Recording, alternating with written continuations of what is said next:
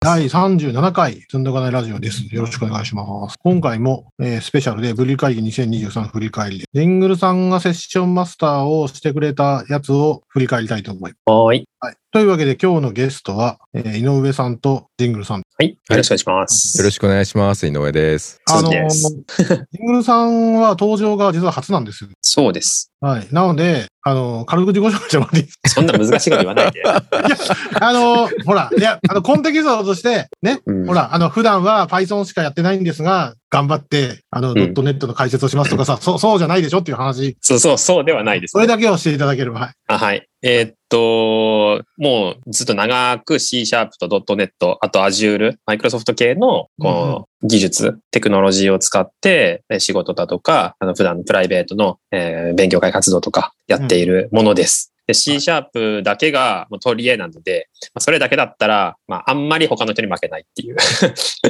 あんまりね。あんまりじゃない、あそうもうだね負けないでしょ。負けいないや、負ける負ける負ける負け る。それだけが自信がある。一応ライブコーディングでは勝ったんでしょねえ今日、今回負けてるからあ、そそううかなんだ。そっかそっかそっか。 はいね。それは別。それは別。あ れエンタメだらあれエンタメだああはい。あで、の、マイクロソフトの、あの、マイクロソフトさんから、えっ、と、MVP っていう C シャープのカテゴリーで、まあ、MVP っていうアワードいいを、な。うん、10、今1年かな ?11 年連続でもらってる。すごいなは11って感じです。11すごい年。すごい私もですね MS 辞めたら MVP 目指そうと思ってんですけど、未だに。 3秒でなれますね。 いやいやいや、あれ、でも辞めてから1年ぐ らいは多分ダメもうだよ。退職3秒いや無で。理無理無理短縮3秒で。うん。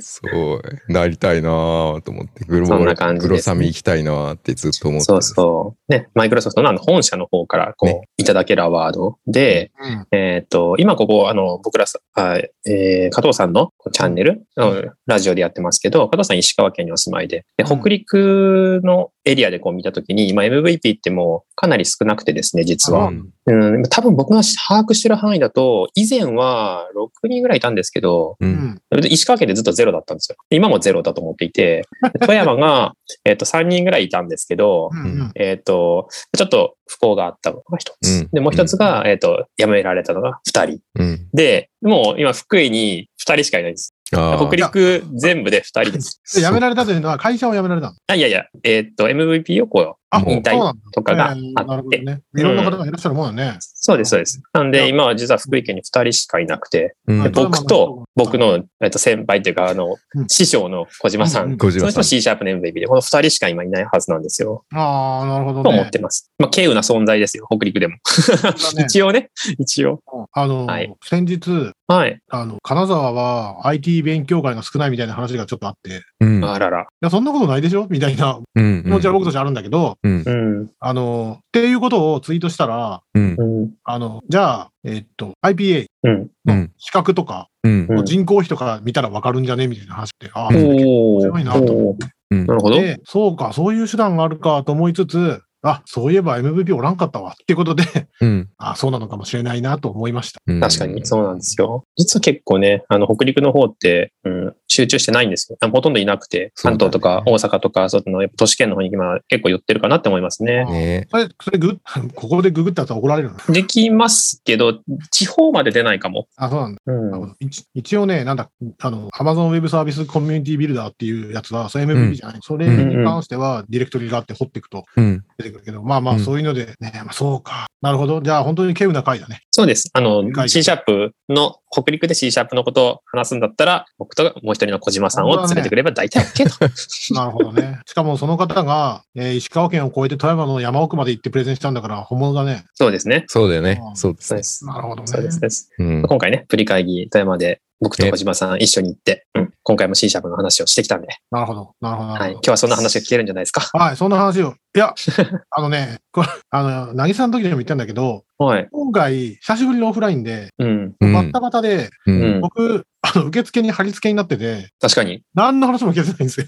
そっか。そっ いか。や、ありがとうございました。ねえい本当や、に。今ま受付で、オンラインだったら、ね、片耳で聞けたのに、うんそれがなくて、うんいやー、うん弱ったなっていうことで、もう今日は、あの、井上さんとジングルさんに振り返っていただいて、それを僕たちといううんできる限りスペシャル回できる限りですね。そうですね。もう一週間だったのかな、あれから。あっちに二いま週す間一週間もう一一週週、間ちょっと一。週間ちょっとだね。うん。そうだいぶ記憶飛びましたよ。うん。うんいやー、なんで急いでやりたいなと。楽しかった思い出しか残ってない。ねうん。久しぶりだったからね、本当に。なんか楽し本当に良かっいたですね。としか思ってなかもうなんか覚えてないですね。いや運営としてはやってよかったですね、やっぱ。う。うんん。いや、本当にありがたいですよ。あれだけみんなまとめて、あんだけの人数を本当にね、まとめて素晴らしいと思いますね。大変だとは思うんですけど、本当にいえいえ。参加するありがかとうございます側からすると本当はあれ嬉しいですね。ありがたいです。いやま、た来年ぜひやりましょう。うんはい、また来てくださいやりねましょう。うん。うんこの数年でね、得た教訓は、うん。できそうな時にさっとやらないと、うんいつできるかわかんないあってい、う。そう話ですそようそうそうそ本当にう。うんね。まさに。というわけで、はいトップバッターだった井上さん。は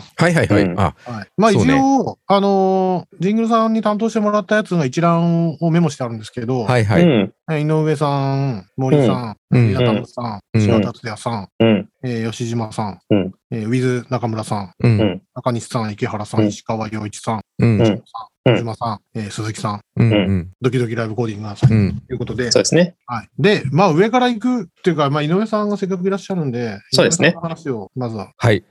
あの、まず、もう何にも聞いてないんで、本当にわかんないんですけど、タイトルだけでお伺いすると、うん。まあ、やっぱり、やっぱりみんな行動はクラウド上にないんです。ああ、あそういうことね。うん。 ああ、そういうことね。コードというクラウド。はい、ちなみにタイトルは、えー、.NET7 うでん加速するコードトゥークラウドアプリケーション開発っていうタイトルでうん。うん。応援いただいてます。今、あの、こう、まあ、ううち、MS、マイクロソフトの、まあ、コープ側からのいろんな情報にし中でも、結構、コードトゥークラウドって言葉を使うことがやっぱり多くて、うんうん。で、その意味合いの中って、やっぱりソースコードがあります。それをどこかしらのリポジトリで管理をしています。うんで、それをそのまま CICD のパイプラインとかで自動化をして、テストもビルドもして、で、自動的にもうそのままクラウドにデプロイされるっていう、もう本当にコードから直接クラウドにつながってる、その中でもう一つポイントなのが、やっぱりセキュアなコードをしっかり書いていきましょう。なので、コードの状態でもちゃんと、俗にこうシフトレフトって言ってるような、こうソースコードレベルでしっかりテストをするっていうのをちゃんとやって、ソースコード自身もそれもそのものをセキュアに書いて、それを CICD でちゃんとテストをして、で、クラウドにデプロイします。で、デプロイしたら終わりじゃなくて、運用の観点でもしっかりセキュリティの面をしっかり見ながら運用しましょうっていうのが、このコードトゥクラウドっていう言葉の中に結構秘め、秘められてるとか意味してるところがあるんですようねん。うんうんうんなんか開発者もだからもうコードを手元でビルドして、でテストして、まあ、ほら、自分のローカル環境でね、テストして、ソースコードをリポジトリにコミットしたら終わりじゃなくて、やっぱりそういうのをそ直接クラウドに出るってことも意識した上で、ちゃんといろんな観点でソースコードを書いて、安全に書いていきましょうっていう話を最近よくするんですね。で、それとうんちょっと .NET7 のリリースと紐づけて今回話をした感じですね。はい。そんな、だから .NET の皆さんもソースコードをまあ書いて、手元でデバッグして、うでんデバッグしてちゃんと動くだけじゃなくて、やっぱりセキュリティの観点でもしっかり安全なものができてるか、例えば脆弱性のあるライブラリとか使ってないかとか、ね、そういうのも含めてちゃんと見た上で、安全にこうクラウド上で動くコードを作っていきましょうっていう、はうい、ん 内容です。大丈夫ですよ。以上です。はい。あはい。りがとうございます。でね、やっぱね、うんまずね、井上さんとまず前振り返りやったのいつだろうなと思って、こう。結構前だよね、もう、あれ。あだれって、 2020年なんです。 2020 3年年か。前 ?3 年前なんです。で、多分ね、うん。聞き直すと、うん。全く同じこと言ってると 思う。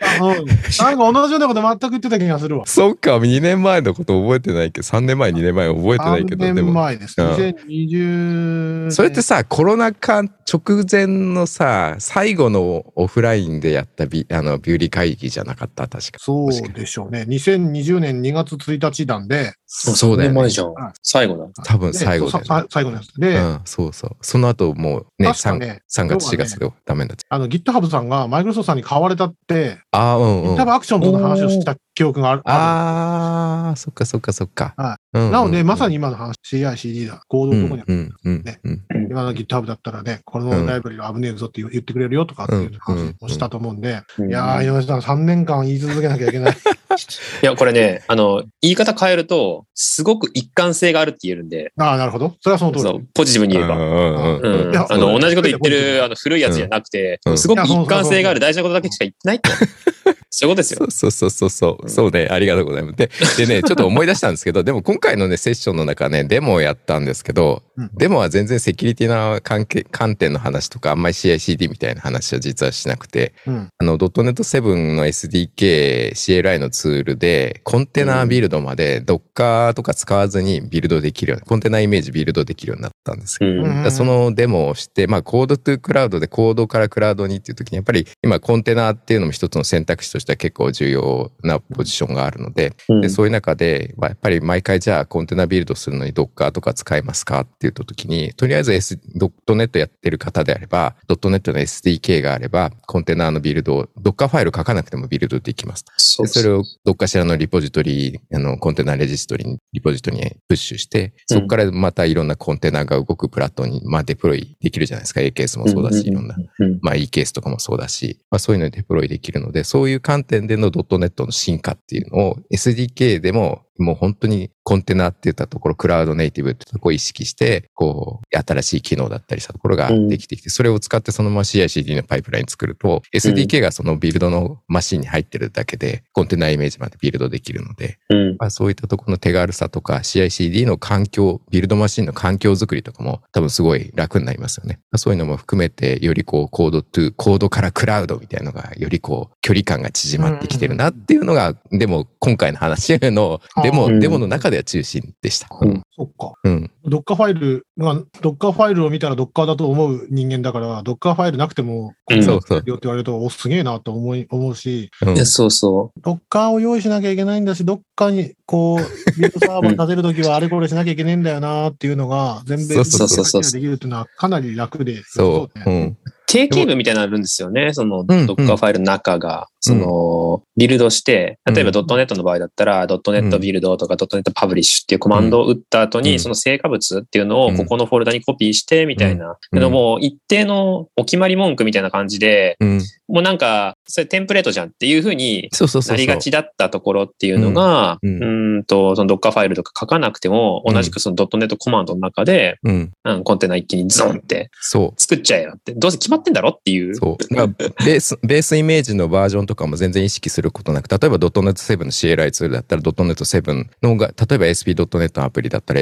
SP.NET のランタイムがしっかり入ってる、最新版が入ってるイメージをベースに作られたりするので、うんまあそういったところもいちいちこう Docker ファイルの中で気にしながらベースイメージこれを使おうとか、まあそういう、あとよくマルチステージのこう Docker ファイルでビルドするときとには SDK とか入ってるもので、実際最終的なものを作るときはランタイムだけ入ってるもので、ビルドをイメージ、うんそうそうそアーティファクトをコピーしてみたいなことをやったりして、イメージサイズをなるべくちっちゃくしようみたいなう。うんうんうんやるじゃないですか、やっぱり。うんそういうのも、まあ、ある意味手間を省いて、本当にベーシックなものだったら Docker ファイルなく書けるし、うちょっとでも、やっぱりこのイメージ使いたいなっていうカスタマイズももちろん、あの、C シャープっていうか .NET の中で C、あのプロジェクトファイルの中でうんうん書こうと思えば、設定としてこのベースイメージを使いますとか、そういうのは書けるようには、一応カスタマイズもできるようにはなってるんですよね。だからそういった観点ですごい、ある意味、こう、うん、楽、楽というかね、Docker ファイルとか。ああいや、不勉強で恐縮ですけど、うんまず .NET コマンドがあるっていうのが、やっとそうなってきたかっていう気持ち が何年前からもう結構前だよ。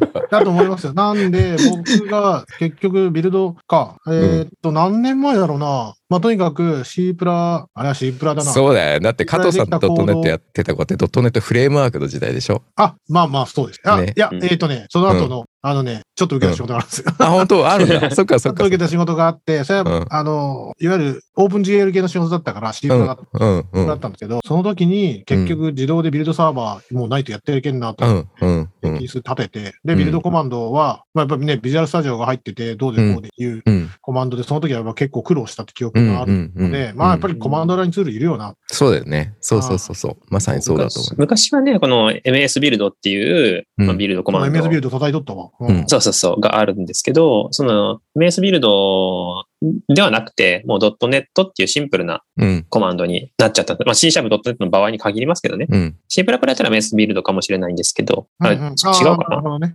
な、うんまあ MS ビルドフレームワークの世界、ドットネットの世界でばってね。そう。そうそうそうそプロジェクトファイルもすごいシンプルになってるし、昔う。そうなのんでねす、よね。ドットネットフレームワークで MS ビルドでって言ったところのプロジェクトファイルって、まああれ、今は、今ももちろん XML 形式ですけど、すっごいこうね、依存関係いやそとうなかのよ使ってるライブラリーとかファイル、プロジェクトに追加されてるファイルとか、うん全部書かれ、こ細かく書かれていたんだよね。だからそういうのも、今は基本的にディレクトリ構造の中でもう依存してるファイルとか見てくれるし、だからプロジェクトファイルもすごいシンプルに書いてあって。うんいやーそういうのがあれで、いわゆるオープンなツールが、うん連携と含めてその他諸々っていうのが、うんと、その連携するのは難しいんだろうなーっていうのが、うん。古い、古いマイクロソフトの。そうね。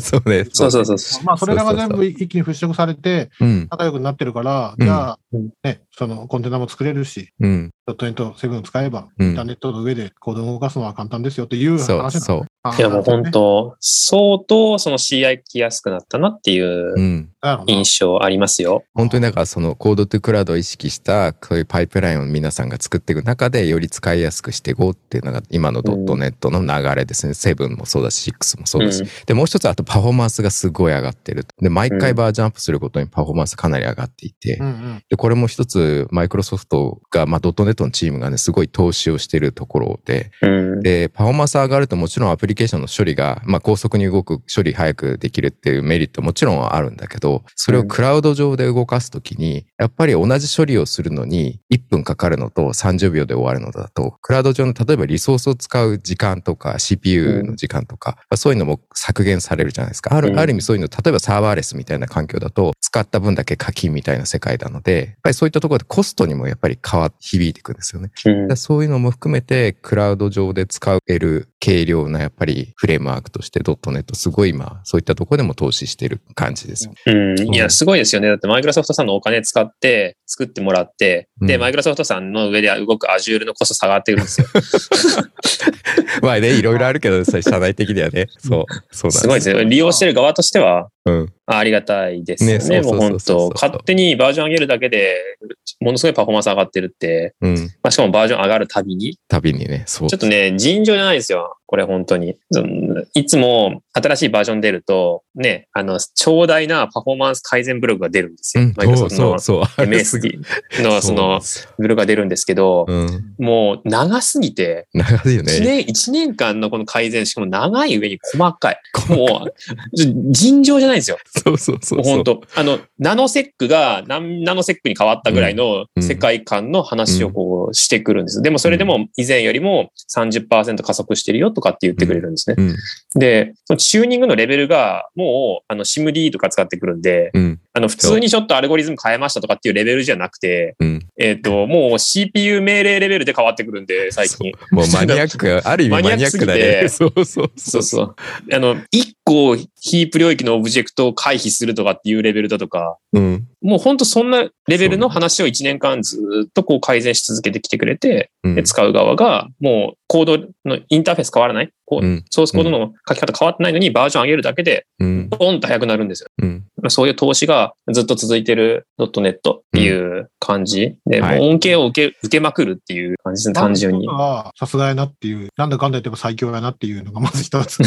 あフルスタック全部やると言ったらマイクロソフトだなっていうのがまず、うんやっぱりそうね。うの一つんと。で最近ね、そのソースコードの管理が世界で確立化してきたって、そういうののおかげで、うん。そのリリースノートとかがすごく書きやすくなったと思うね。うん。うん。うんパフォーマンスが上がりましたとか、その他も思ってうんうる。んなんで、なんで、こうどういう形でそういうリリースを打ってるのかっていうのを考えると、多分そこもいい感じに一気通貫した戦略になってて、うん。んこういうふうに書いてこうすれば、うん。うん。こういうリリースが打てるかとか、逆にリリースノートからああ、手法とかいろいろあるんで、うん多分そういうの活用してめちゃくちゃうちはメンテしてますよ、あの、パフォーマンス上げてますよっていうのを、うん。すごく前に出してんだろうなっていううのを、っん。うん。ていうのを感じた上に、今、ジングルさんがおっしゃった通り、めっちゃ出してくるじゃんうん。で他社も出してくるじゃん う。うんん。もう全部しろっていうのは、もう無理な話で、で。そう、無理無理。。うん。うん。なので、ブリ会議に行かなきゃいけないって話だよねそうよ。そういうことですよ。 そうまさにそういうこと。ありがたいことに毎ねえ年ドットネットの話をねさせていただいててそこもう来てくれれば1年間のドットネットのアップデート、とりあえずいろいろそうそうそ見うそうてもらえるしいやえーねね、他のセッションでね、あの、オラクルの伊藤さんとか、うんこう、いろいろ来てくれて、うんで、もう、その Java 界隈とか、まあ Ruby の得意な方とかだったら Ruby 界隈の話とか、フロントエンド界隈の話とかってやっぱしてくれると、うんまあ1年分を、ね、あの、アップデートを、まあざっくり、こんなそ感うじそだねっうそうてそういうそのうそうを、パッとも学ぶには、いや、すごくいいと思いますよ。うん無理会議。いろんな意味で今のトレンド IT 周りの、ね、技術プログラミング技術含めていろんな情報を一気にアップデートできる、うん、うん。うまいブリを食いながらそう、そう。こん 最高ですよでしかもエンジニアの皆さんとコミュニケーションそうそう取そうっそて、う仲良くなって帰れる。一緒にお風呂入って帰るなんてもう、うん何これって感じですね。なんと、無料。本当あ、は、ね、遠征費はかかるけど。やっぱ2泊3日ぐらいやりたいね。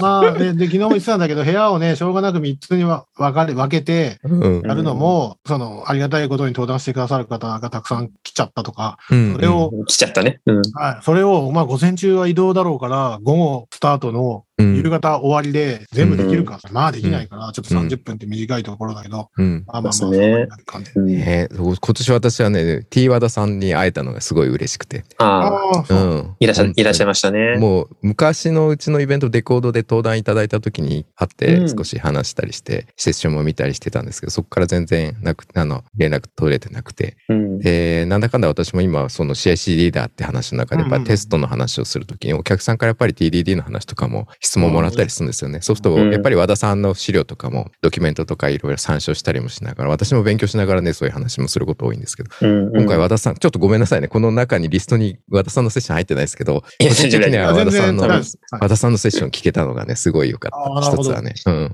いや僕羨ましい。僕はあの別の担当してたか、そっからそっかやぱそっか運営として。うんここにないってことは、そういうことなんですよ、残念そなうがらかそうかそうそうそうそうそう。うんはいじゃあ、あの、井上さんから語っていただく。そうそうそう。ちょっとね、教えてほしいですよ。和田さんの話の内容。あ、の、多田さん、あ、和田さんが書かれている、あの、なんだっけ、ソフトウェアデザインだっけ、なんかあの、書籍のね、はいやつをダ イジェストでいろ MDD プいろレスだからあ、そっかそっか、そっちか。はいで、それをこう、ずっと話してってくれて、で、やっぱり、私もなんなんだかんだ TDD とか、お客さんもやっぱりテスト駆動、最初にやっぱりテスト書かないといけないんですが、なかなか難しいですよとか、やっぱりいろんな質問を私もらうんですけど、やっぱりそれはケースバイケースだなっていうのをお客さんと話してて、でも、今回まあ、和田さんがでも TDD ってずっと話してる中で、復習的にもこう、今回、和田さんの話聞いてて思ったの。まあ、でもやっぱり、うんうん。とにかくテストっていうのはやっぱり皆さんちゃんと考えていきましょう。その TDD っていうのはもちろんそうですけど、とにかくその CICD 自動化する中、品質を上げるっていう中においてはもっとちゃんとテストっていうのを考えていくべきだし、MS も今言ってるそのシフトレフトみたいなソースコードレベルで単体テストをもっと増やしてガンガンもうソースコードレベルから品質上げていきましょうみたいなところも、やっぱりそういった和田さんの話の中で、ああ、やっぱり間違ってないな、みたいなとこうんろうはんうんすごい感じましたしね。うんあうん、だから、やっぱりね、TDD で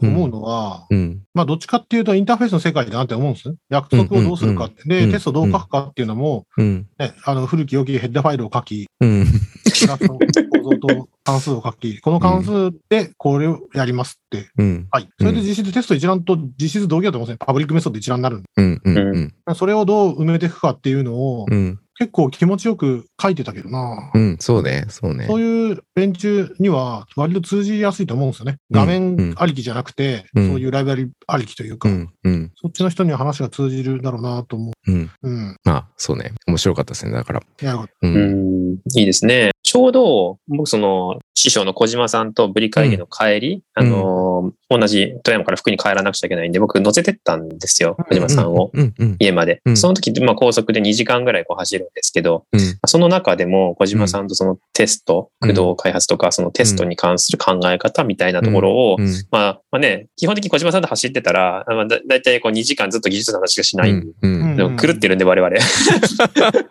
雑談ないんかいって話ですけど、まあそれがもう雑談みたいなもんだから、そのいいよテストの話とかしてたんですけど、和田さんの話とかも一緒にしていて、僕見てなかったので、やっぱちょっと教えてもらったり、うんううんん、で、その中でちょっと話してた中のいくつかで、うんそのテストを考えたときに、そのうんコードの単体テストのそのレベルっていうところとか、うんうんその、どこに対してどういう目的でテストを書いているのかっていう部分っていう、まあ僕実直接見てないですけど、うんそういうところの意識が結構必要なんだろうなっていうのは、こう思っていて、うんたただ単にテストを書けか、うん。うんなんかやっている体になっちゃうから、うん。なんですけど、そういうわけじゃなくて、うんうんこのこうテストはどこに向けて、どの部分の部分を、あどの部分のコードに対して、うん。うん、どういう意味でやってるのかっていう、うん。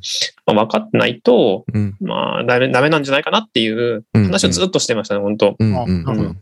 レベル高いなと思うんだけど、なんか僕は割ともっとレベルが、意識が低いというか、うん結局こう自分の書いた行動をうデんバッガーでステップインするのに最速の道は何かって言ったら、あの GUI を通さずに、このあーメソッドを直接一発で読んでくれたのが早いでしょっていう、単にそれだけの気持ちで、うん。テうスんトうんうん。うん。で、それでまあ十分単体です。まあ十分かどうかっていうと、今、あの、神宮さんがおっしゃった通り、うん。じゃあ、あの、大きな意思意識がないと、うん。統一性のないテストをうん思いつきで書いてるような感じにはなっちゃうんだけど、んだけど、なんかみんなそんな深く考えなくても、いちいち自分の機能を呼び出すのに何クリックもしなくても、うん。直接呼べるんやでっていうのがいいところだと思うんで、うん。まあ、そのぐらいの気持ちで使ってもらってもいいんじゃないかなとう思うんんですけどね。まずはね、うん入り口としては。そうね、お確かにね、お客さんによってはね、やっぱちゃんとテスト書かないと最初にいけないんですから、がっつりじゃあ使用か、使用書からテストコードを起こしてみたいなことをやられる、やろうとしてるお客さんも結構いるんですよ。ただ、うんそれやりすぎると、私的にはそれって結構アジャイル開発的から、部分から離れちゃうかなと思ってるのがあって。だからあんまりやりすぎると本当にウォーターホールで設計書からテストコードを書いていやそうなんですよねみたいになっちゃうそうのなんで、ですよ。そこはちょっと気をつけないといけないなとそう思そうそ。いうながうらいるんんです。仕様決まってないのにテスト書けないんで、うんでテスト書いてる間に仕様変わるってなってるうんそうそとう、そうそう何のために書いたねんとかって、やっぱ手戻りが大きいっていうところあるから、うんまあバランスすごく難しい。そう難しいと思います。うんうんいや、本当にね、答えがない。うんまああの、なんていうの、みんなはどうかわかんないけど、いわゆる Ruby on Rails だとシステムテストっていうテスト、まあ、要はブラウザをこう操作してうんやるテストとかさ、うんうんもうこれが通らなくなったら面倒くさいから、画面の変更はやりたくないみたいな気持ちがやっぱ芽生える日があ るわけ。このボタン変えたらテスト書き換えなきゃいけないな。だからそういうのって本末転倒で、うんやっぱバランスないのなとはすそごうくそうそう、そうだと思います。あとね、そこ開発者的にはね、テストコードか書けるところは書いとけば、やっぱり今、そただ書いて終わりじゃなくて、やっぱりテストをどうに走らせるかっうんていうのがあって、やっぱり CICD のパイプライン今作るって、やっぱりある意味みんなやられるところなので、その中でテストを書いとくことで自動的にテストもできるじゃないですか。ある意う味ん、開発者的には楽できるんですよね。いや楽できますよ。うん。だから、そ例えういうのば、セキュリティパッチ当てて、そうテストオールグリーンだったら、うんあ、オッケーオッケーってうん言うい過ぎるわんけでうん、すそうそうそううそうそうそう。んうん、そういったところのメリットも踏まえながらバランス取ってテスト必要なところはちゃんと書いていくっていうスそうタでンすスねがい。いかななんて思いますけうどん。プロジェクトの最初の方っていうのは、こうあんまり向かないと思うんですよ。これは、あの、バランス的感の問題としてですけど、あんまり向かなくて、でも運用フェーズに入っていけば入っていくほど、そうそうそうそうもそううそう。ないと困るよっていそうそううまさ感にじそうになだっと思ていますくるんで、その分岐点っていうか、どの辺からそのテストに対してこう真剣に向き合っていくかっていうフェーズっていうところはやっぱりチョイスが結構うん大事かなっていうはい、感じがしてます。同ま感あこです。まあ、そういう操作はバグるだろうなっていう操作とかうん、がレポートされてきたら、うん、それを再現するのは、あの、手で再現するのもいいけど、やっぱコードで再現するのが一番うん、うん。楽で、うんうんあ、これがグリーンになったから、うんこれはパッチフィックスっていう、うん、得るのは、その、そういうテストだから。なので、うんうんあそういう後付け後付けでいいと思うんだよね。うん、うん、うん。まあ増やしていけばいいんですよ。そうそう。あ基本は。そうなんでボタンがね、よ4つだったら、A、B、C、D やったら全組み合わせテストするのかって言ったらテストできないから、うんう、んバグレポートがあったところだけ、あ、うんこのバグは発生しませんでしたっていう証明だけうん、作れればいいかなと思う。うんはい気持ち的にやっぱそういうあのカジュアルさっていうかう、ん、その、あんまりこう重く考えずにうん、やっぱ入れるところから順番にこうやっうて増やしていくっていう考え方は僕は結構好きですね。うん。まさにそういうのは大事。アジャイル的な、こう、やっぱりまあ、ア感。ジャイルにしても、TDD にしても、うん、みんな大好きクリーンアーキテクチャにしても、 何もかもにしても、うん、なんていうか、いいとこだけを都合よく取り入れたいんだけど、うん、これって都合よくオレオレになっちゃうんじゃないみたいな。まあ、つまり意味ないんじゃない、うん、うん、今まで何かを変えたいと思って、その手法を導入してるのに、うん、そこを変えちゃうと、うん新しい手法の導入になってないんじゃないか。要は肝をずらしたことになっちゃうんじゃないかっていう不安はうん。分からなくもない。うん。うんああなるほどね。あの、うんなんか都合よく採用するより、うん皆さんが相談されるような、うん。これをしないと芯を外すんですかねっていう質問は、うん。あの、不安に思ってる人からは出ちゃうだろうなとはうんうんうんなるほどなるほどなるほど思うんですけど、まあ、まあね、そういうなとかこなろから、まあまあまあいろんな条件があるし、要、ね、やっぱり要要件とか含めてもそうだけど、どういうアプリなのかとか、まあうんでもやっぱりまあバランスだし、何が正解っていうのは、まあないとは思うんですよね。だからうまうくいろんな条件鑑みた上で、あの、最適な部分でそう、うん、やっていくのが一番いいとは思うんですけど。ただ、すごいなと思うのは、うん、この形がいいよねっていう形を、うん、ちゃんとフレームワークなり、ドキュメントなり、何なりに落とし込んで、それを目指してやろうっていうのは偉いなと思います。あうのんあるある、標準化みたいな隣のやのしまつしょと、まあ、隣のやつとバラバラだと、それっう。てね、うん、ううん、ーんってなっちゃうから、特にプロリーグのレビューとかになっちゃうんで、うん、えっ、と、本プロジェクトは TDD のここだけをつまみ食いして、うん前提としてはこうしますみたいなことが書いてあるだけで、うん、俺のやってることはどっちに向いてるんだろう。だい ぶわかりますから。ううん、うん。んまあでもそのプロジェクトごとにやっぱその方針が決まってるっていうだけで、うん、結構ね、あの、統一性が、それ、その、その世界観では統一性が出るから、うん、うん、別にその悪いことではないのかなってうん思いますね。うんその同じプロジェクトの中での方針が違うとか、人によって違うとかってなってくると、ちょっとめんどくさくなってうくる。ん、うん。で、うん、そのすり合わせは、まあ、つかいつまみとか、その、なんか、決まったカチッとした形じゃなくても、うん、まあ、いいんじゃないっていううん、ノリはありますよ、やっぱり。うん、そうでそすういう意ね。味で、そういう意味で、あの古典、古典もはや古典となったスタティックおじさん。いや、それ はい、スタティックおじさもんうね。通じないか。え、でもわかりますまあでよ、もわかりますよ。福井のスタティックおじさんって調べれば出て、出てきま すからね。はい。な、何が言いたいかっていうと、あの、なんとなくプログラムをコピペで書いてるやつよりも、うん、スタティックおじさんのように、いや、うんこれは分かりにくいから、コードはこうあるべきだって哲学を持ってやってるやつの方が、うん。まだレベル上だなっていう話をした。 なその内容はどうあれ。るほど。うん。ものは言いようかもしれないけど、確かにそうかもものしはれない。言おうかもしれないけど。で も、真面目に考えてんだなっていう。スタティッうんクおじさんは真面目に考えてこうなんだなっていう。うん、うん。その方向が世間と合わないけ ど、そうそうそうそうそう、そういうこと、そういうこと。だけど、うん。やっぱ哲学があるのはいいことだと思いますいやよ。ほん本当ね、にそうだよね。そうそれは、うん、その通りですね。うんうん。まあ時代の潮流はあるけど、しょうがない。うんうんううんん。じゃあこんなとこで。は。はいいこんなとこでっていうかテストの話になっちゃったんだけど。そうだね。ごめんなさいね。。いや、大丈夫。大丈夫。ちなみに僕とジングルさん、ジングルさんじゃない、僕となぎせさんは、うんあの、T1 さんを朝3時まで捕まえて話してましたから、この話。 いや、そううそう。ね、3次会の部屋う3ん時。間。うん。ね、3時。そう。僕2時ぐらいにあの部屋から消えたから、はいあのまますごいね。解散になって、片付けして、寝落ちして、うんはって、お30分ぐらいで起こされて、うん自分の部屋戻戻りました。いや、でも、あ話はの、尽きないね、この話は。いいね。そういうのねいい、いいですよね。その、やっぱ飲み会して、え。後に、こう、まあ、すごく、まあ、和田とティガタさんとかそうですけど、うまあん。もう業界では非常に著名なね方そうそうそうそうそなうわ。け本当だよで、そういう方と、こう、ね、お酒、その席っていうかとかで、こう、ね、長く、まあ、捕まえるって言い方は悪いかもしれませんけど、ねまあお話ししていただくっていうのは本当ありがたい話あってりいうがか。たいよね。同じ目線で肩並べて話、そういう話ができるわけじゃないですか。そうですね。あ本当にね、お酒は、まあお酒とか風呂とかまでは行き着いてると思うんだけど、まずもう実際に会って質問できる話できるっていう価値の高さというのが、高さがすごこいの。3年間どんどん上がっていってあ。う、ん。うんますます高かったから、いや、本当に今回やってよかったっていうのをいや、本当ですよね。毎年それでこうね、やっぱり今回ね、和田さんも参加されるし、ね、もちろん伊藤さんも何回もなんずっとオラクルの伊藤さんも出てるし、久しぶりにね、寺田さんもね、主です催ねをオフラインで私も会って、話、ぶり会で一緒になったし、ああいうね、ある業界、それなりに著名な人たちがね、積極的に土日にね、あの、お 温そう泉なんだよな地まで行っ土て、み日たないんだな。よな。その価値っていうのがね、やっぱこうのんぶり会議ならではっていうか、もう本当に素晴らしいなとですよ来年は東100人か東京でもやってないですよ、こんなの。そうだよね。そう、 まさに東そう京でもい。ないよ。ないないないな。ないいない。うん、そ全う。然ない。大人の遠足すごいなって思いますよ。そう思う。パワーな。が。来年は100人かな。頑張ろう。 そう。私もね、あのね、寺田さんとね、今まあ同じマイクロソフトですけど、うん。寺田さんがマイクロソフト入る前に初めて会ったのがブリ会議なんですよ。ああう。ん。じゃあもうそう全員そうか全員社員になるんじゃないこれ、このままいくと。いや、あかんあかんあ かん。で寺田さんとね、座れる、座れる。お風呂で、風呂で裸で肩並べて、最近 MS どうよみた いな、オラクルどうよみたいな、そういう話をしてね、なるほど。うんそれが最初だったんですね、寺田さんとの出会いいやー、でも大事な気がしますわ。が。うん、そう。そう思うとね、大事な出会いの場をこう作ったといういこやとー、で今のマイクロソフトさんを見てるとそうだよな。うん、そう。で、まさか同じマイクロソフトで、ね、Java と .NET で、こう、二人でいろいろ仕事できるっていうのはすごい嬉しいですよね、やっぱねで。。そうですね。うん。ありがたい機会だと思います、本当に。頑張ろう。来年も頑張るぞはい。。ね、前、もう来年ももう、そう、私も参加確定でいるので、もうすでに。おー、やーやった、ありがとうございます。ありがともう今ごね、ざいもますうもう今エビデンス残ったからね。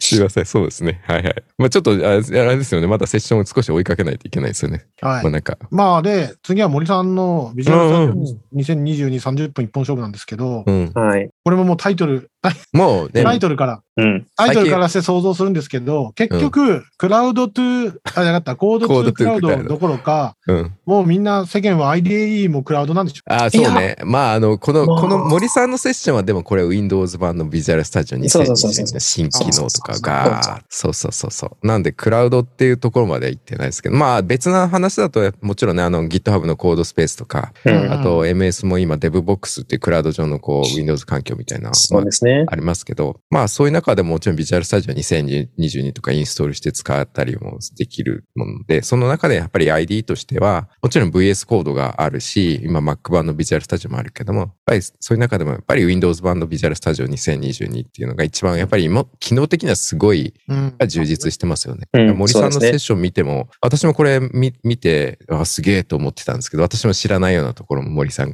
結構紹介してくれてたし、まあ、機能はたくさんあるもんな。そう、もう本当に昨日、でもこんなの、こんある意味すごい、うん本当なんて言うんだろうこんこ、かゆいところに手が届くというか、すごい細かい機能なんだけど、うでんも。知っとくと便利だなっていうのはすごいあります。うん今、ビジュアルスタジオ2022ってエディションあるんですかエディションプロフェッショナルと、えっ、と、コミュニティっていう無償のやつと、あとはエンタープライズうかな。ん。そうです、そうです。 3パターンあります。そうです。うん。まあ、普通に、えっ、と、うーん、そうですね、業務で使うとしても、まあ大体プロでだいたい大まあ体まあまあなんとかなる、うん十あ分十分なんですけど、エンタープライズは本当にエクストリームにこう使いこなしたいっていう方向けっていうあ、か、まあ、そんな感じなんですけど、コミュニティのやつは、うんと、まあ、個人開発者さんだとか、うん小さい企業の方、もう本当数人の企業の方かな確か、ターゲティングはそうですね。ですね。企業規模と、あとは、あの、ビジネス、まあ、企業規模、ビジネスやで使う方でも、企業規模ちっちゃければコミュニティでもいけますし、あと、ラーニング、学習目的とか、まあ、やっぱうんあとはオープンソースのコミュニ自分での個人開発みたいなのはコミュニティの無償版で全然いけると思う。うんうんそうですねえ、え機機能も全然プロ版とは違う。えっ、とね、プロ版とね、コミュニティはほぼ同じだった気がすそる。う、そうだと思ってます。うん、なるほど。まあ、そうじゃない。うん、そうです。あエンタープライズの方が、あの、すごく、あの、そうハードコアに使う方向けうんの、もううん UI テスト、あーどこちょっと、何が正しく入ってるかちょっと細かく覚えてないですけど、うん特にテストそ系うそうで確かそうすごく、えっと、コアな使い方する人向けですね。。うんうん単体テストとかそんなレベルじゃなくて、もう UI テストとかそういうのうんまで含めてバーってやってしまいたいとか、そうか。逆にそれが一番上のエディションじゃないとないの。まあちそょっと正確じゃないです。ごめんなさい。正確じゃないです。あはいはい覚えてないんで。私もパッと出てこないね。ちょっとウェブの情報とかみん見なたいで、すみんなでも一番上のエディションしか使ってないから。 わからんいや、俺もなんだよ。例えば Windows だと Windows 何あの、ホームとか言われてて、おホームって俺のと何が違うんやとか全然説明できないもんね。あそうでーすねそうね。そうね。プロとね、わからない機能がないんだです。よ違いが。そううんやっぱプロ。今上はプロなんか。昔はアルティメット。あー Windows? うん。うん。今はプロしかないですよ。プロだね。昔アルティメットってあったね、確かね。あったあったあった。ビスタとかね。子そプロ すぐ出てくるビスタとかねう。 ねそうそうそうそう。そう、プロ使ってて、ホームの機能がわかんなくて、ね、親族サポートができないっていう、うんうんうん結構あったけど、なるほどね。まあじゃあ、ビジュアルスタジオ、まあやっぱすがにな、さっき、今言った通り、クラウド、IDE もクラウドに置くと、もう一気通貫じゃんっていう話の中で、さらに自分のコンピューターの中に IDE を持つってことは、よっぽどかゆいところに手が届かないと、うんうん使うっていういう気持ちは湧いてこないだろうし、そうそうそうそうなる。ほどなって思ついかますまあ使い分けっていうか組み合わせで使ってる人もいるし、うん本当に軽量なエディターとしても VS コードだったりとか、うんそれこそ GitHub コードスペースでブラウザーでアクセスして、ブラウザ上には VS コードライクな UI が出てきて、そうだねそうですねブラウザベースで開発できたりもするじゃないですか。うんああいう開発をやりつつも、やっぱりもうちょっとがっつりちゃんとテストとかも含めてやりたいって言った時には VS、ビジュアルスタジオを使うみたいな、やっぱり使い分けとかされてる方もいる、いますよね。まあ、実際そうです。うん僕もそう。やっぱその業務とかで使う分には Windows の Visual Studio がやっぱメインなんで、うん、もはや Windows を使ってる理由が Visual Studio を使いたいからまであるん で、そういうレベル。うんん Visual Studio がその Mac 版とかじゃなくて、やっぱ Windows 版が僕は好きなうし、んそれが使いたいから、もううん Windows 使ってるぐらいのうんノリだし、でも OSS とかのそのちょっと保守うんだとか、他の人の、その、例えばタイポが見つかったとか、うんうんそういうのをプロリクちょっと出したいなとかっていう時とかっていうのは、いちいちこうなんかクローンして何とかしてとかめんどくさいんで、うんもう GitHub のコードスペースボーンと押して、、うんで、そのままそこのもところで、うんえっとコード、うん VS コードみたいなライクのうんベースがブラウザで出てくるから、そこでもうコミットしてうんとかってやりますもん、やっそぱうり。ね。うん。うんその使い方がちょっと違う。うん。カジュアルさも違うし。まあ、俺もビジュアルスタジオ使って仕事するんやったら Windows 買うし、ううんん。 絶対その方がいいよ。そうですね。うん。うん、 VS コードだけで、やっぱり、あの、ドットネットの開発、今できますよ。うん。できるけど、あの、ドットネットコアの部分良くないはとで思うきなるけど、なんか、なんていうかな、嫌いになると 思う。なんか、なんていうの、ウェブ、ウェブサイトとか検索しての、載ってることができないとか、なんか、なんていうの、ちゃんとやれば、2、うん3クリックでできることが、んやれ、なんとかエディションだからできないとか、なんとかってな、な、とか、うん。 OS が違うからなんとかってさ、ハードルが高高いだけで、うん。それだったら、ね、ちゃんと Windows のマシン。 Windows 買ってねビジュアルスタジオ入れてやった方が、体体験としては上やと思う。うん。 CLI が、やっぱささっき言ったドットネット CLI が結構もう優秀っていうか、あるから、その CLI ベースでやりたい人とかはドットネット、ん VS コードとかでもいいかもしれないんですけど、そのコマンドとかやっぱね、ちゃんと覚えとかなくちゃいけないし、やっぱ UI ベースでできるもんじゃないんで、うん。まあ VS コードだけでできるかもしれんけど、やっぱりビジュアルスタジオの上の方が、うん。あすごく手厚い。うん。そううね。ん。ものがすべて手厚いうん。から困らないんじゃないかなって気がしますね。あのね、まさに IDE 統合開発環境っていうぐらいなんで、本当に統合され、いろんな機能が統合されてるし、VS インストールするだけでそういうのが全部インストールセットアップされるし、うん。だからまあそういう環境を即座に、まあサクサクッと簡単に、まあいろいろあれ、あれこれ入れて自分でね、構成してみたいなことをしないで、インストーラー一発でそうそうそうほぼ入って開発が始められるって観点の、本当に統合されてるって観点のメリットは高いとは思いますよねう。うん。ん導入コスト、あの、コストっていうかうん、敷居が低い。うん、すごく低いと思うん、うんそうそういそう。やー、本当に。いやー、絶対ね、自分の使ってるコンピューターであれこれするよりも、コンピューター買った方が、学習コスト含めて激安だと思うんだけどね、なかなう。かね。うん。そうそうそうそう。うんはでい。ねというわけで、ビジュアルスタジオうん2030 30分一本勝負はそういうはい。話だったことね。まはあい話っていうか、その中でもその最新の機能、こんなのはうんかゆいところに手が届くやつ、こういうのが来たよって、僕らも知らないんで、後で出るとうん。使いこなしたい人向け。もうね、で、今回の森さんのセッションもそうですけど、もう基本的にビジュアルスタジオ、最近森さん全部カバーしてくれるんで、毎回。そうですねあ。もうね、うん私のあんまりビジュアルスタジオに関して触れなくても、もう大体森さんがいればカバーし分てく業れだ、る。分業。分業そ分れ業、分業、分業。そうそうそう素そ晴う。です。じゃあ次、次、リナタムさん。リ皆さんもそうね。パワープラットフォームうん。を使ったシステム開発のいろはかっこ仮だったんですけど、うんうん。仮じゃなくなったのかないや、仮のままでした。あた確かそうだったと思う。ーパワープラットフォームの活用を見てると、鈴木さんは失職の危機を感じるいや、失職の危機僕はね、やっぱエンジニアとしては、うーん、失職の危機は感じないですよ。うん。あそうなんだ。うん。うん。だけど、感じなあいじですゃあ気も、気持ちとしては、まあ、そんじょそこらのやつだったら、職失うかもなって気持ちはある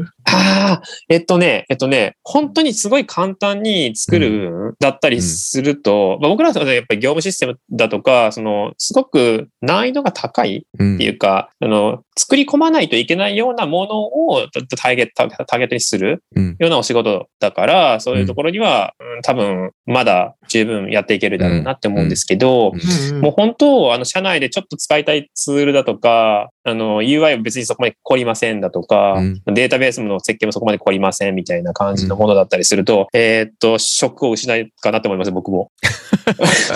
そ それをやってたら、ちょっと、ああ、もうダメかもってうん。いや、思うレベル。いやー、ジングルさんはそういう仕事してるかもしれないけど、僕はね、結局ね、そういうとこすごく感じてて、う。うんん。いや、いや、こあんなのん、どっちかというと、うん。えっと、悲観するよりも、うんマスターした方がいいと思う。だったら。いや、いや、でも、だってまさにその話ね。うんその話ね。それだったら、パワープラットフォーム使った方がいいんじゃねっていう気持ちもあり、うんう。ん。気持ちもうんあり、一回やってみようかなっていう気持ちもあるんだけど、うん。やっぱハードルが高えなと思っうん。ああ、そういうこととうん。うん。そのパハワーープドラルッっトてフォームをいうの使うは、までのね。て。そうね。パワープラットフォーム、まずパワープラットフォーム導入しようと思ったら何、何用意すればいいあーまず Windows のパソコン自体買ってくればいいの。いや、いらないけど。いらないけど、ライセンス的なとこは必要になってくる。ライセンスそとうそうか、そうその他もろもろとか。あ、まあ、な、何が言いたいかっていうと、もう、プログラムで書いたらこうなるなっていうのは頭に浮かぶ人間が、これ、難しいなっていう気はすごくす ある。、それはね、確かにちょっとね、あのーエンジニア視点で言うと、ちょっと思うところあります。そうだとねいう。わけでう、ん。いろはを学びたいなという気持ちは十二分にある。うんなるほど。し、し、僕にお客さんでさ、仕事したいんだけど、したら、 いや、あの、君のこの要件はプラットフォーム使ったらできるから、あの、うん僕に仕事振らなくていいから、それで君でやればいいじゃんっていうのを死ぬほど言いたいのよ。うやっぱり。ん。うん。うん。すごく簡単な仕事とかは。うう。んん。なんで、すごくやりたいなと思って、多分、パワープラットフォーム毎年紹介していただいてるのに全然手出してないから、頑張ってなんか手出さないといけないなと思ってるんだけど、そうね。あの、私もどっちかっていうと、この、この話ってパワープラットフォームって、もうやっぱりローコード、ノーコードってシチズンデベロッパーって言って、市民開発者って言葉を最近使って、うん。こう、そういう人たちが開発したと、その裏ではばプロデベロッパーがいてみたいな、やっぱりそういう話があって、私もどちらかというと昔はプロデベ、まあ、まあ今もそうですけど、プロデベロッパー側のマインドなんで、うんうんちょ。っと前まではパワープラットフォーム、うん、自分じゃまだかな、ちょっと距離あるかな、なんて思ってたんですけど、やっぱりね、最近いろんな観点で見ていくと、やっぱり、うん、お客さんのサイドでも、やっぱり GUI、UI 周りとかいうのサクッと、要はビジネスのそういう、なんだろう、こう、ワークフローとかをしっかり知ってる、理解をしてる人たちがサクッと、そのビジネス要件に合った形で UI 周りを作りますと。でも、やっぱりその裏って、結局のところデータをがないと、まあ、パワープラットフォーム側、あの、UI の側だけ作っても、ね、何もなくて、その裏のデータをどう活かしていくかみたいなところにおいては、もちろん、あの、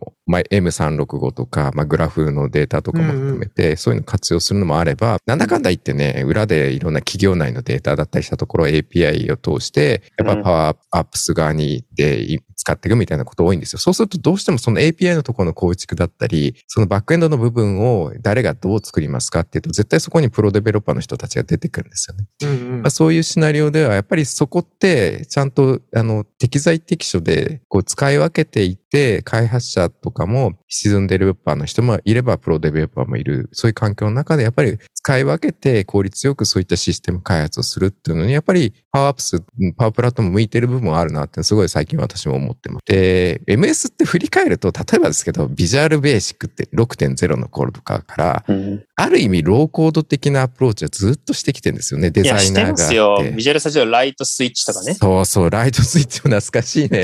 VBA とかはね、ずっとその流れで来てるもん。そう、コントロールがあって、ペタペタデザイナーに貼り付けて、で、要は UI 周りのコードを書かなくて、ボタンを押した時のイベントクハンドルだけ書いてみたいな、そこビジネスロジック書いてるみたいな。そこだけ書けば UI 周りはローコード、ノーコードの世界っていうのは、振り返ると V、ビジュアルベーシック6.0の頃からずっとあったりしてたんですよね。だからそういう観点だとマイクロソフトって、ある意味、今だとローコード、ノーコードっていう言葉でくくられちゃってるけど、そういう言葉はあまり意識しないで振り返っていくと、昔から同じようなアプローチはやっぱりしてるんですよね。いや、そうですよ。うんうんだって、ずっとね、結局定期的に来る仕事はね、MSS アクセスのメーカー。アクセスね、そう だアねク。セスちゃんねと、それはなんでかっていうと、アクセスでちゃんと画面も作れるし、ちゃんとうんそれもできるし、うん。で、データベースの正規化とかいまいちよくわからなくても、それでできちゃうっていう人が多くて、うん。そういうので、まあ、今でいうその市民会社の方が、うん。うん。その会社のデータベースメンテナンスしてやってたっうてんいう。うん。そうそうそうそうそう。そまうあ、その流れはもともとあるんですよね。うん。うんで、まあ、最近そのノーコード、ローコードのとか、あのシズンデベロッパーのその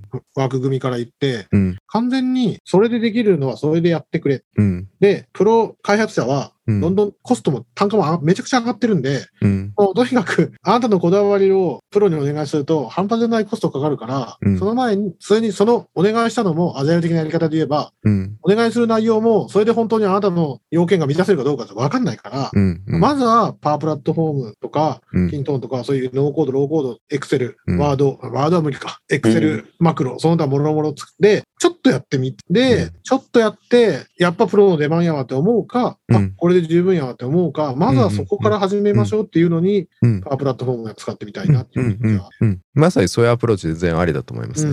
ん。全然いいと思いますよ。うんこのこのリ今回のそのリナタムあの話、中村さんのね、うんこの話も結構そういうところなんですよ。うんや、まずやってみみたいな感じのとこなんだけど、そしたら引っかかるところ絶対あるからと。うんうんその引っかかるところあるから、そういう時に、その、プロの開発者さんとかに、この、うんえっ、と、テクニックっていうか、考え方とうか、んそういうところをこう、教わりましょうねって。で、それってやっぱり歩み寄りうん。の仕方みたいなところとかっていう部分、分業って完全に縦割りしろって話じゃなくて、そうそうそうそうそう。このつつなぎ込みの部分をお互いこう歩み寄りしましょうねっていうようなところそうそうそうのそう話が結構こうこのうんセッションの中の大事なとこポイントだと思っていうる。んうんうんまさに大事なとこですね、一番。うん。うん。っていう話だった。そう、そういう話。なるほど。ありがとうございます。あーうん大変いいです。振り返りすごくまとめて言うと、歩み寄れってこと。そう だよね。上手にねっていう。うん。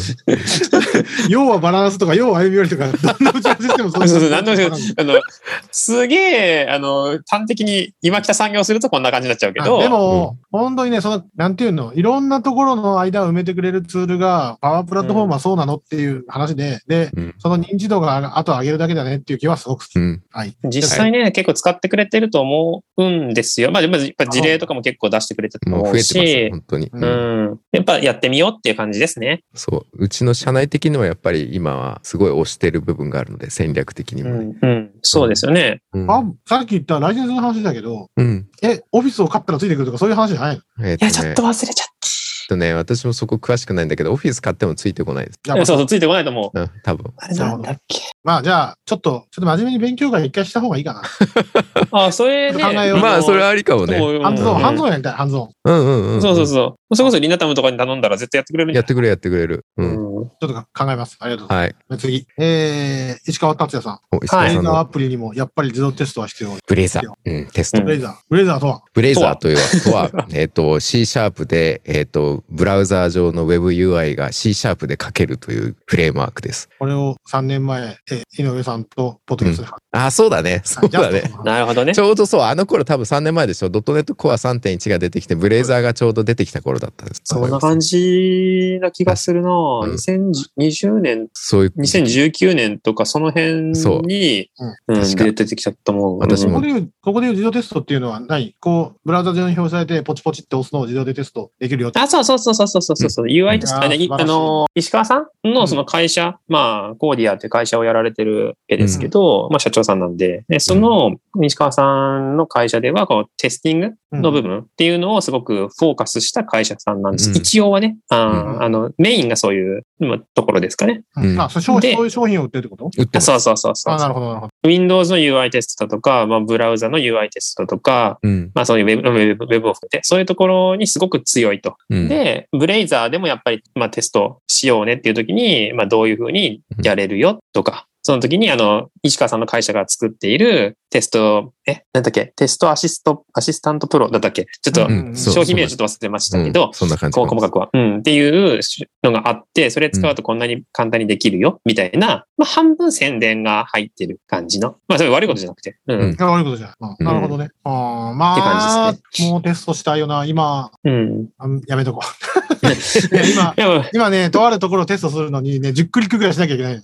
ああ。で、ちょっと古い、古い Windows のアプリなんだけど、うん。あ、Windows のアプリなのうん。あそれね、い石川さんの会社の、えーっと、フレンドリーっていうライブラリ使うと、そうそうそうそうあの秒でできるよ、秒で。そう、パパパパッと全部自分自動で自動化書けるよコードうんコードできる。うんコードで書ける。もうなんていうの、こう、塩漬けになってるアプリのメンテナンスだから、そういうのじゃうない。 ん。だからそれめっちゃ、あの、都合いいと思なう。そのフレンドリーっていうライブラリ使うと。いやーめっちゃ簡単にできる。 UI テストとかは本当にな、何十年前にも欲しかったなっていう気持ちになる。なるほど。まあわかりそまうしそうそうそう。なまあやっぱり自動化っていう今 CICD 自動化って中でも単体テストだけじゃなくてね UI テストもしっかり自動化したいっていうニーズは結構多いので、うん。だねセレミニウムだなんだ使ってウェブ周りの UI 自動化テストとか、うん。う。ああいうんのもあったりアッピウムだっけとかでももちろんできますけど、やっうん。ぱり石川さんのところに出されてるプロダクトってすごい、そういった観点ではすごい有用で自動化できて、えですね。うん、それをブレザーでもできるみたいなところはやっぱりすごい、今後はうん流れ的にはすごいいいうん流れでいいものを作ってるなっていつも見て思ってますね。ーんもう最近はね、プラットフォームじゃじゃねえや、フレームワークとかその他ものをやるときは、うんあ、わかりましたと。じゃあこれ画面のテストはどうするんですかユニットテストはどうするんですかってこのところからがもう入門だから、うんそういう手段がないっていうのは、うん、難しいなって思っちゃう。こういう商品とかその他もうん出てくるすごく高いなと。そうそうそうそうそう、もっとだからね石川さんとこのしいやプロダクトは本当なんかもっと露出上げてみんなに知ってもらいやマジっすたごらいいいなと思います。うんうんで、それは裸で風呂に入って、来年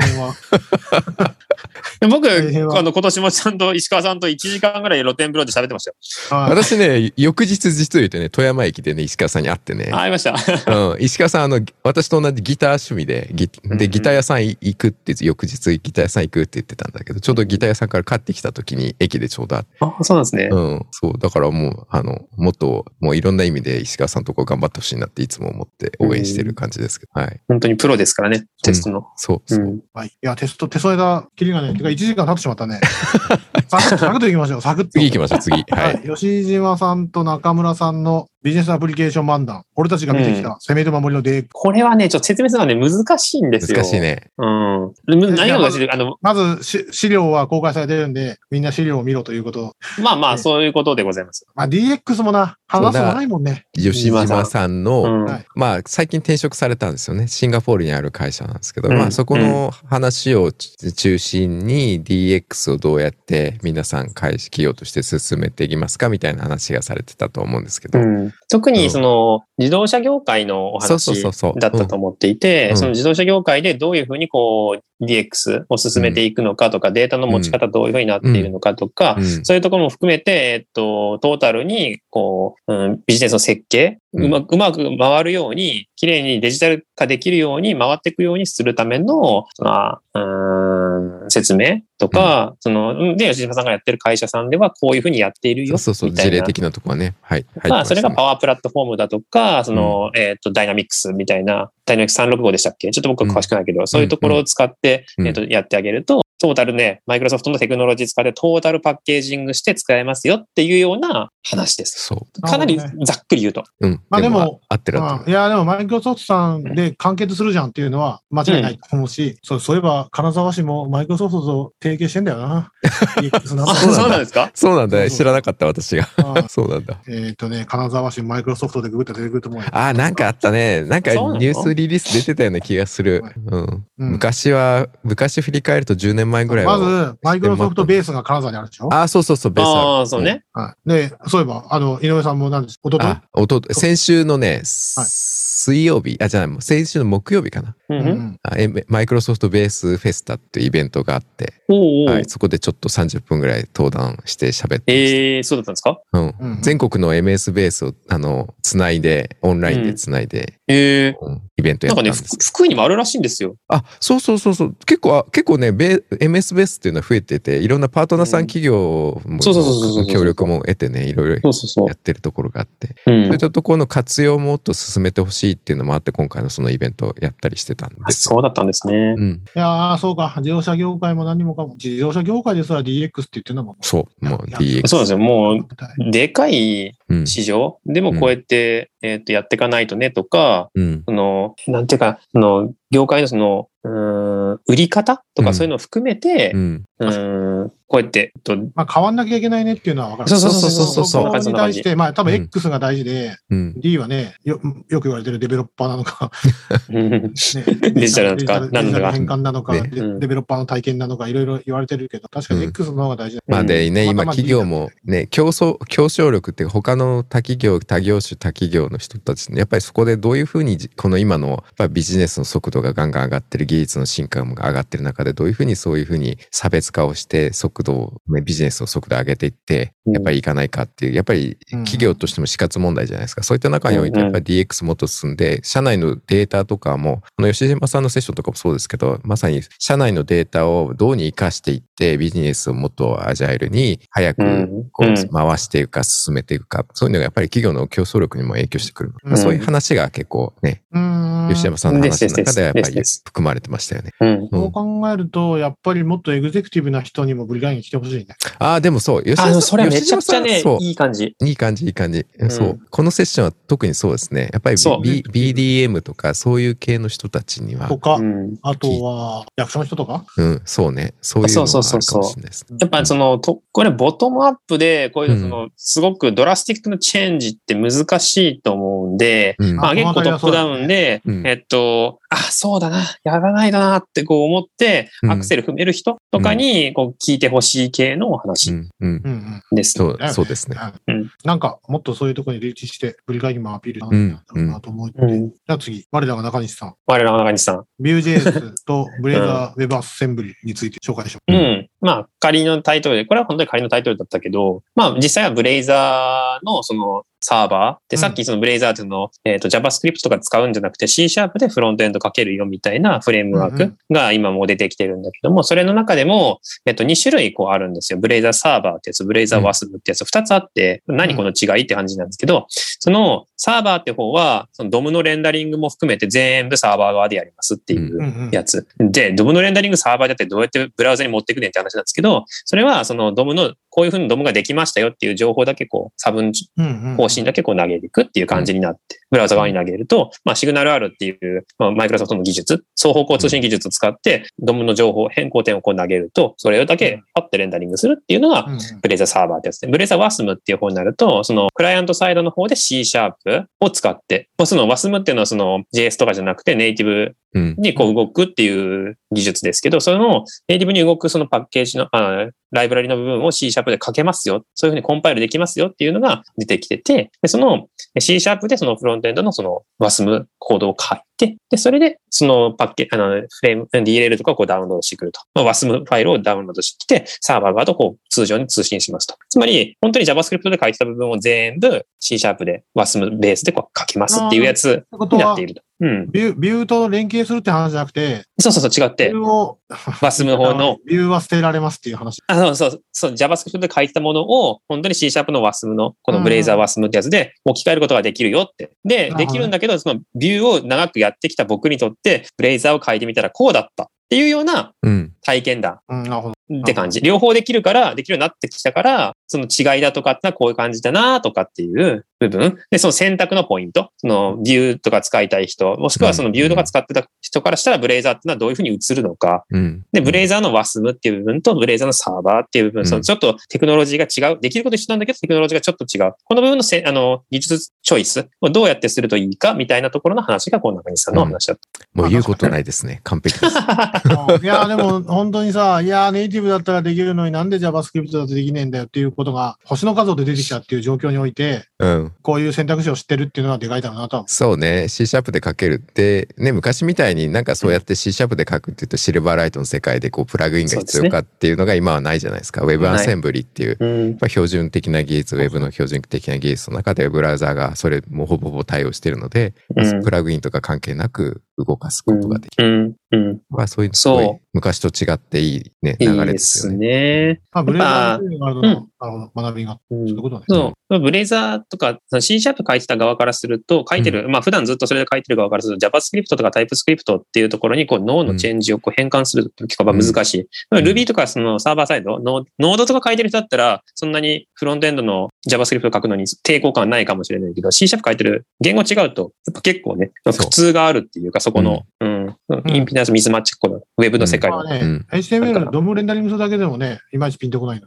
まあまあ、 Z をかけ、なんとかをかけ、しかも、ビューはビューでフレームワークがあってって言われると、あーまあ、気持ちはわからんでもない。そのパーツの分け方はソフトの設計としては、なるほどっていう感じはするけど、うん。じゃあ人類がそういうふ人うに類きがれいに仕事を分けられるか。例えば、そんなものを使わずに単純なクラウドだったら、レールズでね、数秒でできることが、こあの分かれてるがばかりに、これするのにこんなに手間かかるわ、こんな言語はだな、こんな JavaScript とかね、こんな書くのっていうのはすごく気持ちとしてあるから、全部 C シャープで書きたいとか、全部 JavaScript で書きたいっていう人ーあるよね。まうんあまあ分からなくはない。うん。うん。アンギュラーとかビューとかもね、リアクトとかもそうですけど、やっぱああいうクライアント側の JS ベースのこうフレームワークって大事な部分もあれば、だんだんそのフレームワークも今やっぱりアンギュラーとかもそうでしょうけど、肥大化をしてきていて覚えるのも大変だし、うんそうすると結局のところ JavaScript で書いてますってもパフォーマンス的にだんだん落ちてくるケースもあるし、そうするとよく最近バニラ JS って本当に JavaScript すでに書いた方が早いじゃん、楽じゃんっていう考え方もなきにしもあらずなんだよね。うん。そういう中で全部そうすんだったら C シャープで書ければいいっていう話もあるし、うん。 WebAssembly だと C シャープ以外でもね、C++ とかでも書こうと思えば書けるので、うん。そういう言語の壁を取っ払って、ブラウザ上で、こう、そういう処理が書けるっていうのは、すごい WebAssembly って技術においては注目な部分だと思いますね。うん。うんそういうわがままさんにちゃんと向き合って付き合うのが、さすがマイクロソフトさん、さすがやな と。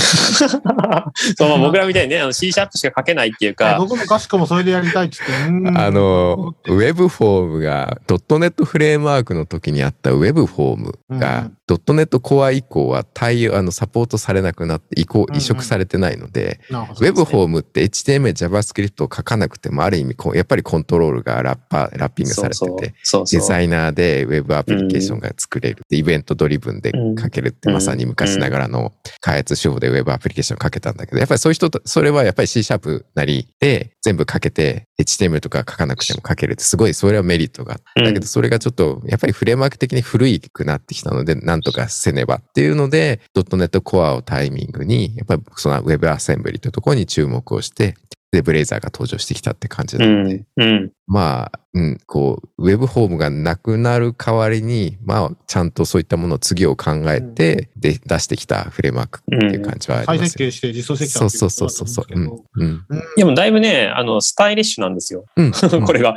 うん驚くほどよくできてるっていううか、ん。そう。そう。過去の、その、まあ、失敗って言ったらあれですけど、うんあの、こう、やっぱね、こう、踏み台にして上手にこう作ってきてるなっていう感じがすいる。やいやいや、まあね、確かに失敗というのははばかれるけど、そうそうそうそ経う験を生かしてね。うんはういん経験を生かしてるって感じがしますよ。そうね大事だと思う。はいい。やそれであの、さっきの話の続きじゃないけど、結局、それぞれ仕事があって、うんそ。の仕事をこなすには、それ専用の言語とかフレームワークが出てきてもおかしくはないうん。と思ってるのね。うん。なので、ビューを作る、画面を作る、HTML、ドムを作るには、ドムを作る専用の言語がある。なるほど。うんサーバーサイドはサーバーサイドでやる言語がある。なるほど。うっんうんていうのがあるんだけど、うん。結局、先ほど井上さんがおっしゃってた通り、肥大化とかその他もろもろとうか、んかゆいところに手を伸ばそうとした結果、うん。あの、習熟にじ、習熟、せっかく専用なのに、習得習熟にうん。うん時間とかが取られすぎて、それだったら C シャープ1本でええやんとか、内言に言語1本でええやんっていう気持ちになるのはすごくわかる。うん。あ今全然、だからやりたいことを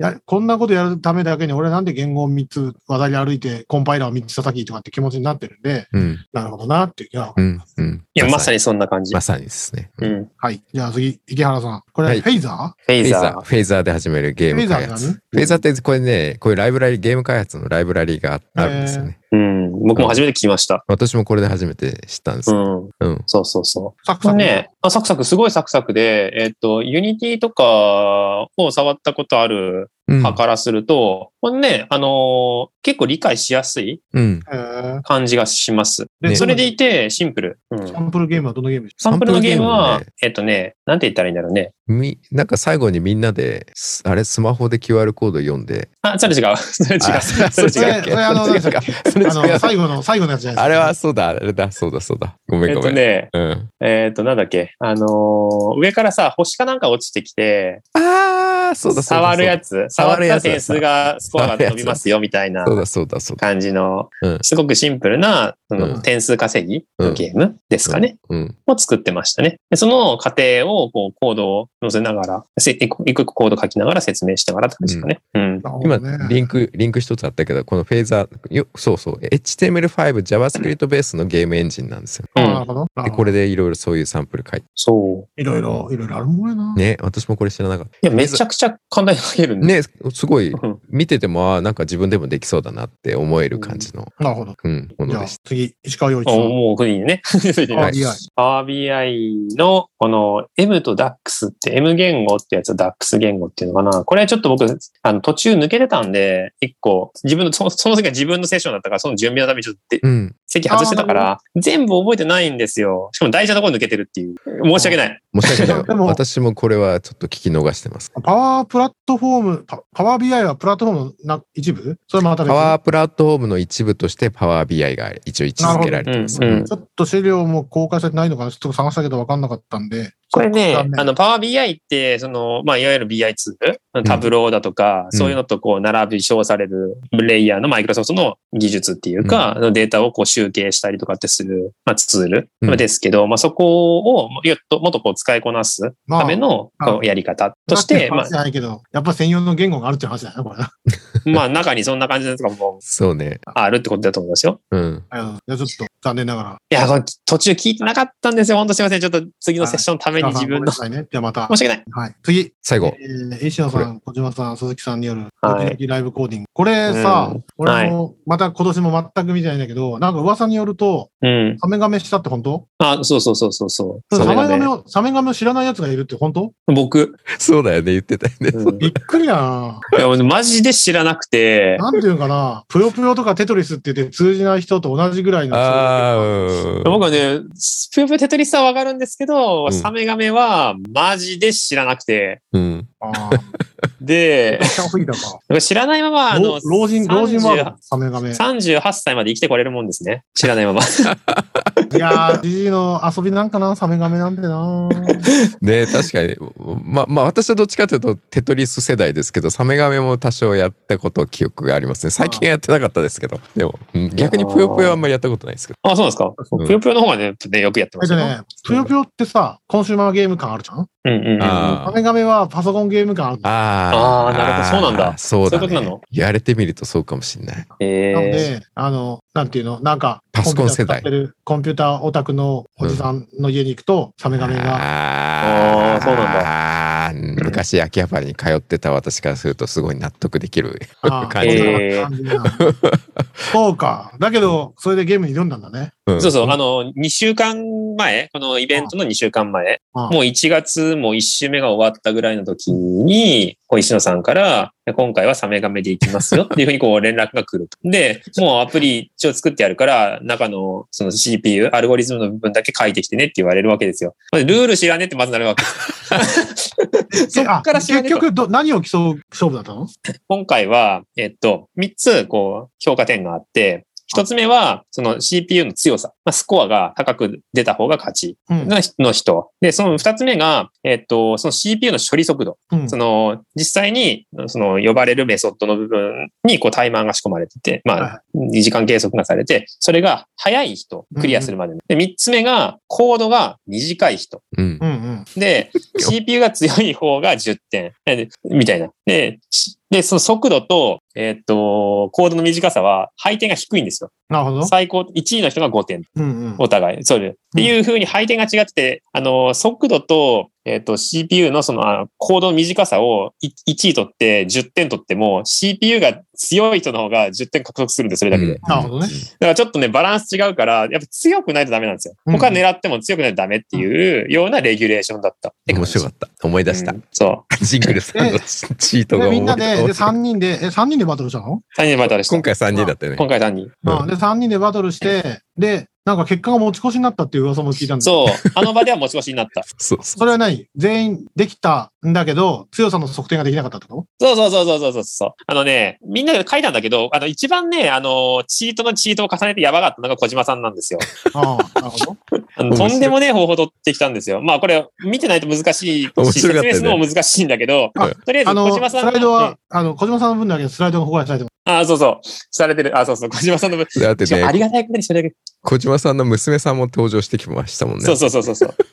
え、娘さんも登場するそれ何頭脳が2個になっても大丈夫なの そう他人、他人が書いたライブラリーなら使っていいみたいな、そういうレギュレーえ、シそョう本レ当ギにュレーじショゃンあですジングよル系、ジングル系で対抗、対抗するしかないんじゃないのそう、あの、今回のレギュレーションで、その、自分たちが書いた、あ、コード短くするためには、うんうんテクニックがあって、やっぱりその、渡す、い石野さんが計測するコードの部分の中に実装コードがたくさん書かれてると、やっぱ評価点下がるわけですよ。うんだから、いいのは、その、コードを外出しすればいいんですよ。ライブラリとして切り出しちゃえばいいし、API として切り出しちゃえば、そのサーバーサイドでやってるところに、どんなに長くコード書かれてても、自分は読み出してるだけなんでコード短いですよねって言え言い張れちゃうと。うん。でそうするとまずいから、石野さんが言ったのは、その API の呼び出し禁止っていうルールを設けました。うん、で、ただ、えっと、いろいろやるのに、うーん、自分で全部コード書くのめんどくさいと思うから、あの他の人が書いたライブラリとかは参照してもいいですよって使ってもいいですっていうルールがあったんですよ。で、ここで、今の API っていうのは、そうそこで Web API を、 WebAPI の方に、あなるほど Azure の上とかに自分のコードホストしといて、それ呼び出すとかはなしだから。あ、はいはいでも、でもサードパーティーの、えっと、ライブラリを使うのは OK ってあなるほどね。いう話だったんですよ。だから自分ちが書いてなければ、だってサメガメ用のコードなんてないから、基本。あでその、ほ放送されてると思わないら。から、大丈夫でしょっていう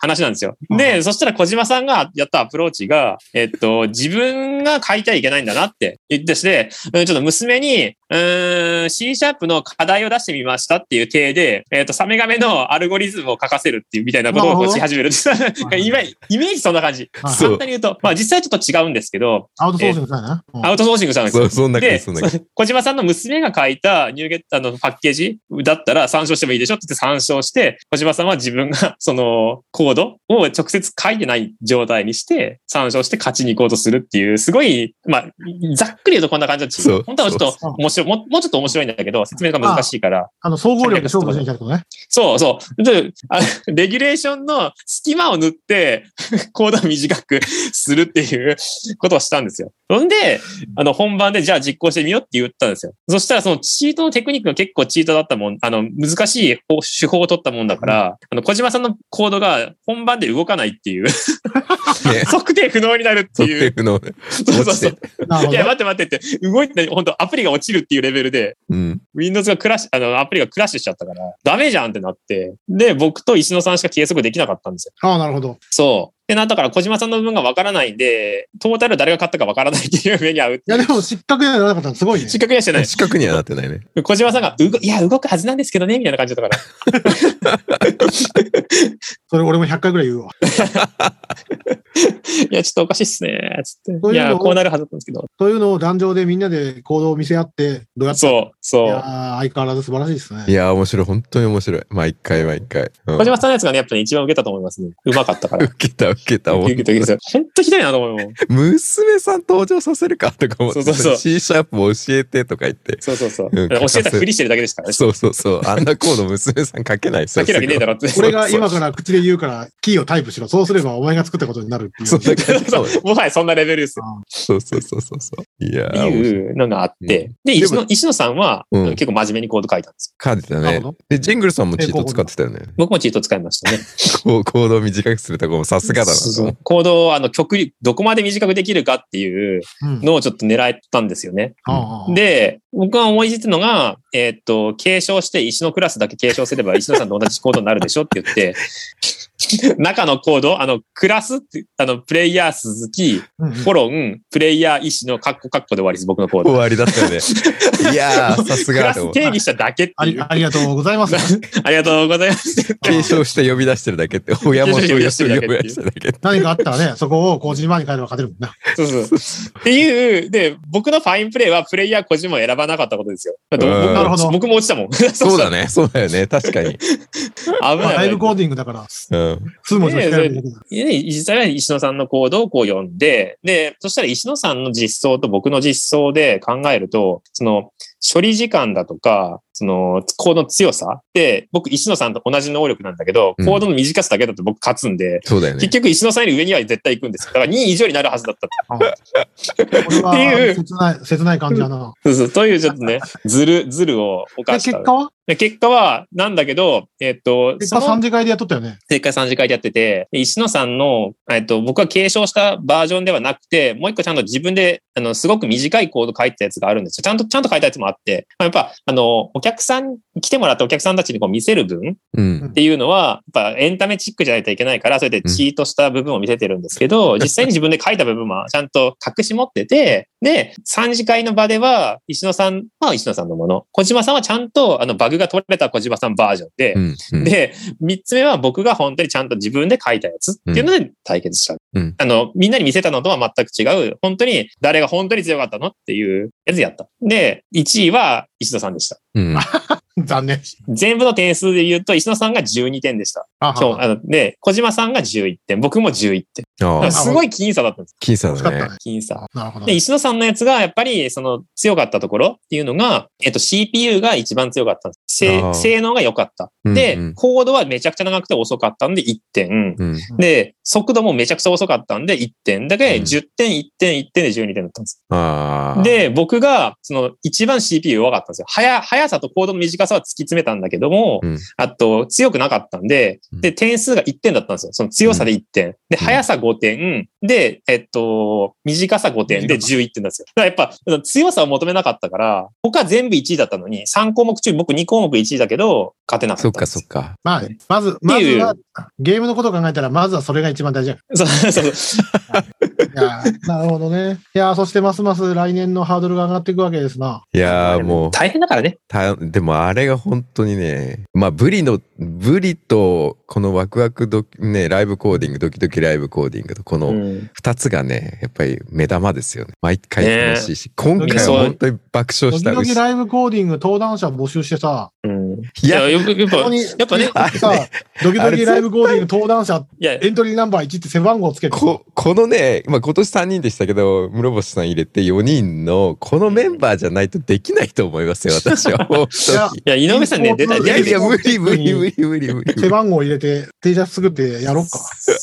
ちょっとね、買っとこう。もう、作っとこう。井上さん、チャックさん出れいるやよ。いやいちや、ょっと無ね理無先理無理。無理無理無理。もうね、みんなね、あれ本当に毎度言うけど、あれね、壇上に出てね、みんなに、あの、すごい、いや80人ぐらいいるんですよ、目の前に。すごいっすそんな状態で、視線浴びながらさ、コード見られてコード書くのさ、無理よ、すごほんいいと。や、すごいと精思神う。的にね、あの、う耐えられないわ、あんなわのかる。すごいわかる。もう言えば言うほど、来年も本人がやるしかなくなっていくから。本当ですよ。めっちゃ大変、あれ。ね、喋りながらさ、そうだよね。ねえ、みやっぱ無言でみんなの前にいるわけにいかないから、うん。みなんんかね、なで。喋りながらコード考えてコード書く。ああ、まあ、なんだっけ。あの、あれがいるよね。あの、実況解説がいるよね。そう、無言でこうやってる分には。あそうそのうプレッシャーはね、やっプぱりレッシャーすごい。ね、なんかいろんな人がこうね、レビューしてる中で、黙々とそうそうそう自分で書いていかないといけない。目の前でさ、みんながさ、それコードバグってんじゃないそのうそうそう、言いたい放題じゃないですか、あるい意味。やー、鈴木さんまた面白いことするんでしょみたいな雰囲気やったそかうらそね。うそうそう。そうそうそうそう。できねえっつうのって、そのすぐ。 ひらめかないから、面白いこと。というわけではい90分喋りました。 すいません。あーおかげ長さかまっでた盛でり上がりすまねし。た。はい。面白かった。はい。いやーじゃあまた来年も井上さん来てくれるってことなんで、うはんいうんちょっとぜね、ひ。頑張ってまた運営したいと思いまはすいので。。ワクワクドキドキライブコーディングには出ませんけど、ちょっと待って。行きます。 それに出るとしたら多分お腹痛くなって休むかもしれないけど。いや、ちょっと軽急秒始まるおの腹痛く。なっでそうそうそて、ブうリ食べるときだけお腹痛くなそるう、ブリ食べる、ブリ食べる時だけ元気になっていこう。はい。じゃあ、 OK すみません。長々とどうもありがとうございまいしえいえ、はいありがとうございます。楽しかったです、振りた。返またり。来年やって振り返りやりましょそうですね。ははいい。ぜひまた、はい。まじたゃあね、どうもあおりがとうございますオフラインでやりましょう、ぜひ。う。はい。はいぜひぜひ。どうもはい。ありがとうございました。まあ、楽しかったです。あありりががととううごござざあ、いましお疲れ様です。た。はい、お疲れま様た来てくださいです。はい、おやすみなさい。